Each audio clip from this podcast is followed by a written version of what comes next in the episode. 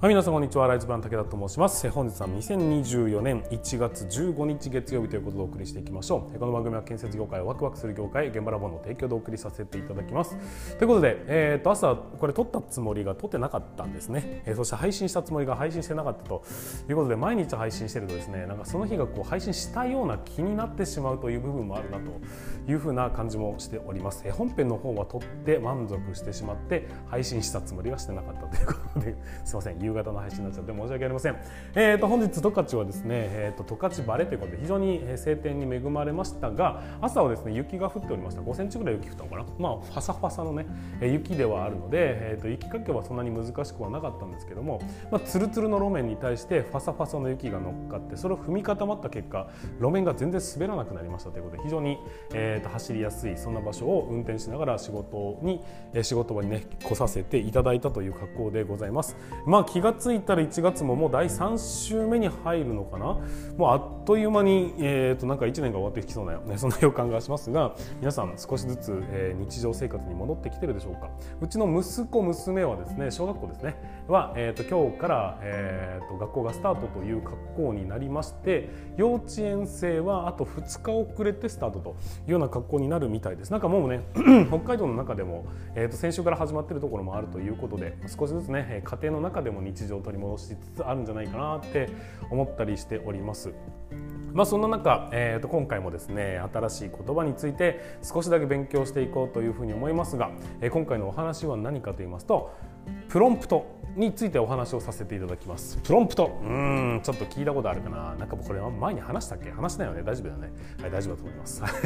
プロンプトについてなんですけど何ですかこれはというとよくですねその最近出てきている AI ツールみたいな中にチャット GPT ってありますね。あのチャット GPT に、えー、プロンプトをしっかりと入力すればまあ、思い描いた答えが返ってくるんだよ。そのプロンプトの方法5選みたいなわかんないけどそういう、えーと、紙プロンプトみたいなそういうのが YouTube 界隈だとかあとはノートとかねそういうところでガンガンガンガンこう情報が上がってきておりますがこのプロンプトって直訳すると何かっていうと、まあ、要は命令ですね。えーと、どういうふうな命令をするのかっていう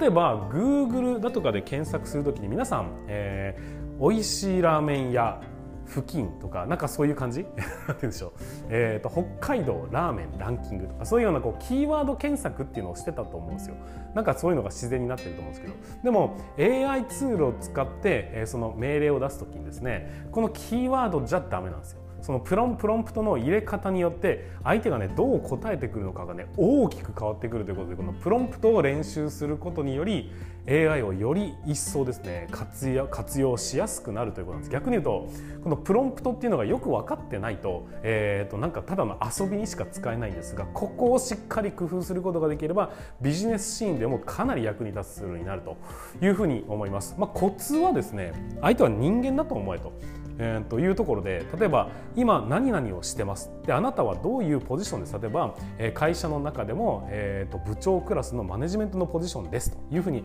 相手はまずは定義づける。そんなプロンプトを、え出して。その上で、えー、と教育にとってどういうふうなことが大切だと思いますか？っていうふうなところを聞くと人間にね、え聞いてるような感覚で。すそうするとしっかりとした答えが返ってきます。でその答えがね箇条書きできたならばその箇条書きの中の一個一個じゃあそれを深掘りしてもう少し教えてもらえませんか？っていう話をするとさらに深く教えてくれるみたいなね、まあ、そういうようなところが非常に使いやすかったりするんですが、まあ、皆さんもね是非アイデア出しとか文章を生成するとかそういうふうな時に是非、えーと、AI を活用してほしいんですがその時にはこのプロンプトの方法を一回ねネットで学んでどういうふうにやったらいいんだっていうのを学んだ上で実験していただけるとどんどんね日常生活が AI って便利なんだなっていうところで気づくと思いますので是非頑張って使ってみていただければというふうに思います。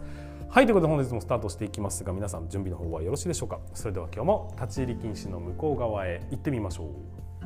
う。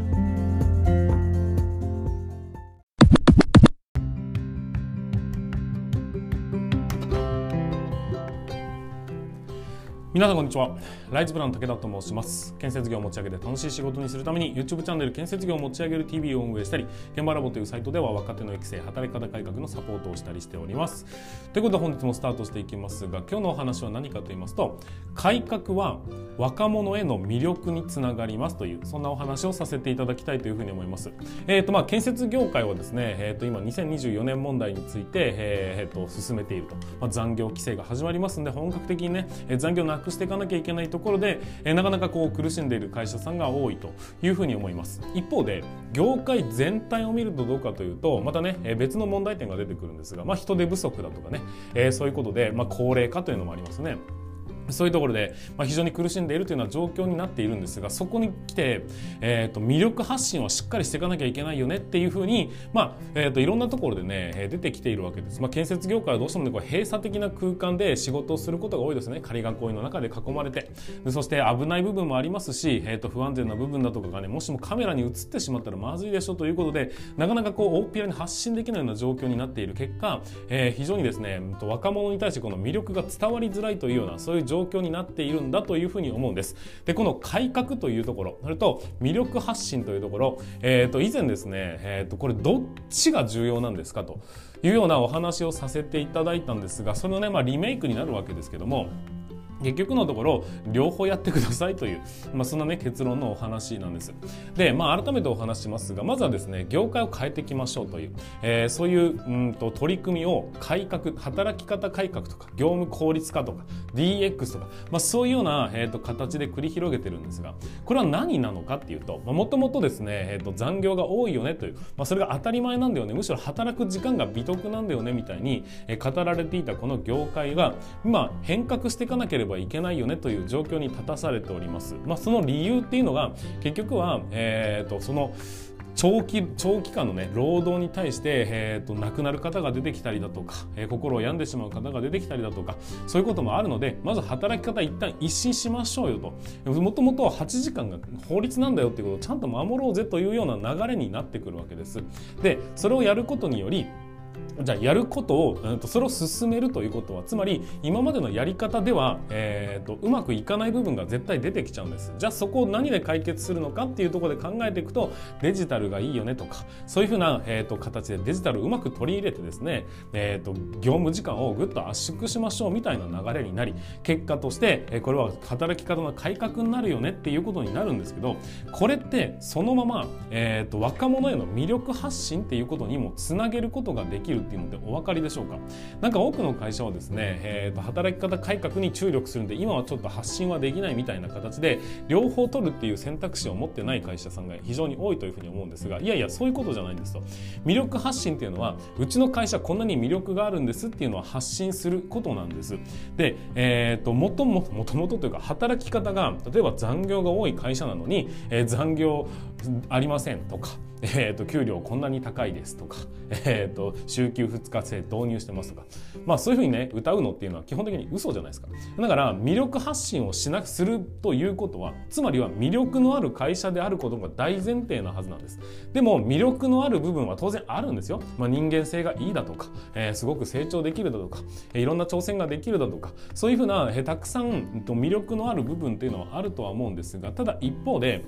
えーと、今のねこのご時世に照らして考えた時に、えーと、時間が長すぎるとか、えー、その長すぎる時間に対して給料が見合ってないんじゃないかみたいなそういう批判的な声っていうのはたくさんあるんですがそれがもしも事実なんであれば変えなければいけないのは中身の方が本来は先なんです。だから魅力を発信するということはつまり中身を、えーと、もっともっとねみんなに知ってほしいっていうことじゃないですか。その知ってほしい中身一部分は隠して発信するっていうのはそれは良くないことだよねって考ええていくと本来ですねこの働き方改革をしていくっていうことと情報発信、まあ、魅力発信をしていくっていう業界のね魅力発信をするっていうのは本来ワンセットになってなければいけないよねっていうふうに思うんです。で、まあ、そういうふうに考えていくとまずは内部を変えていきその変えていったところ、えー、じゃあもうそろそろ大丈夫だねって言って魅力発信をしていくんですが僕はですねそれだとちょっと弱いんじゃないかなっていうふうに思うんです。要は、えー、周りのですね建設会社さんがたくさんやられている魅力発信の方法って何何かっていうと,、えーとまあ、制作会社さんに依頼をかけてものすごいかっこいい映像を作るわけですよね。こういう仕事をしてますよとかこんなにやりがいを持ってやってますよとかそのかっこいい映像をたくさん撮っていくんですがそれって他の人と横並びになってしまって結局差別化みたいなところを考えていくとなかなか難しいよねって話になっちゃうんです。だから、えーと、僕が言いたいのは改革と、え魅力発信っていうのはワンセットだよっていうのはね、えーと、簡単に言えば、えー、この、えーと魅力を発信するためには改革しとかなきゃダメだよっていうことではなくて今はこのような状態なんですが今改革を進めてるんですっていうところも含めてえーと、しっかりと発信をするということが、えー、重要なんじゃないかというふうに思ったんで今回お話をさせていただいております。例えば、えーとそうだな、えー、現場にいる人たちの業務が、えーと、例えばそうですね1日1日2時間減る減りましたと。まあいいが1時間ですか。1日1時間減りましたっていうそんな施策を作ったとするじゃないですか。デジタル化によってなのか。それともなんかね別のね人員を入れて建設ディレクターを導入してなのかは分かりませんがそういうふうなものを入れてで結果、えーと、残業が1時間減ったんですっていうふうな、えーと、数字が出たとしますよね。それ、えーと、現場の人間が仮にまあ3人いたとしましょうか。で1月で、まあ20まあ、2日？24、まあ、24日で計算計算するしやすいので75時間間ぐらいかい？まあいいわ4日ですか。ぐちゃぐちゃですね。えっ、ー、と人員が4人だったとして4人の現場はまあ75時間ぐらい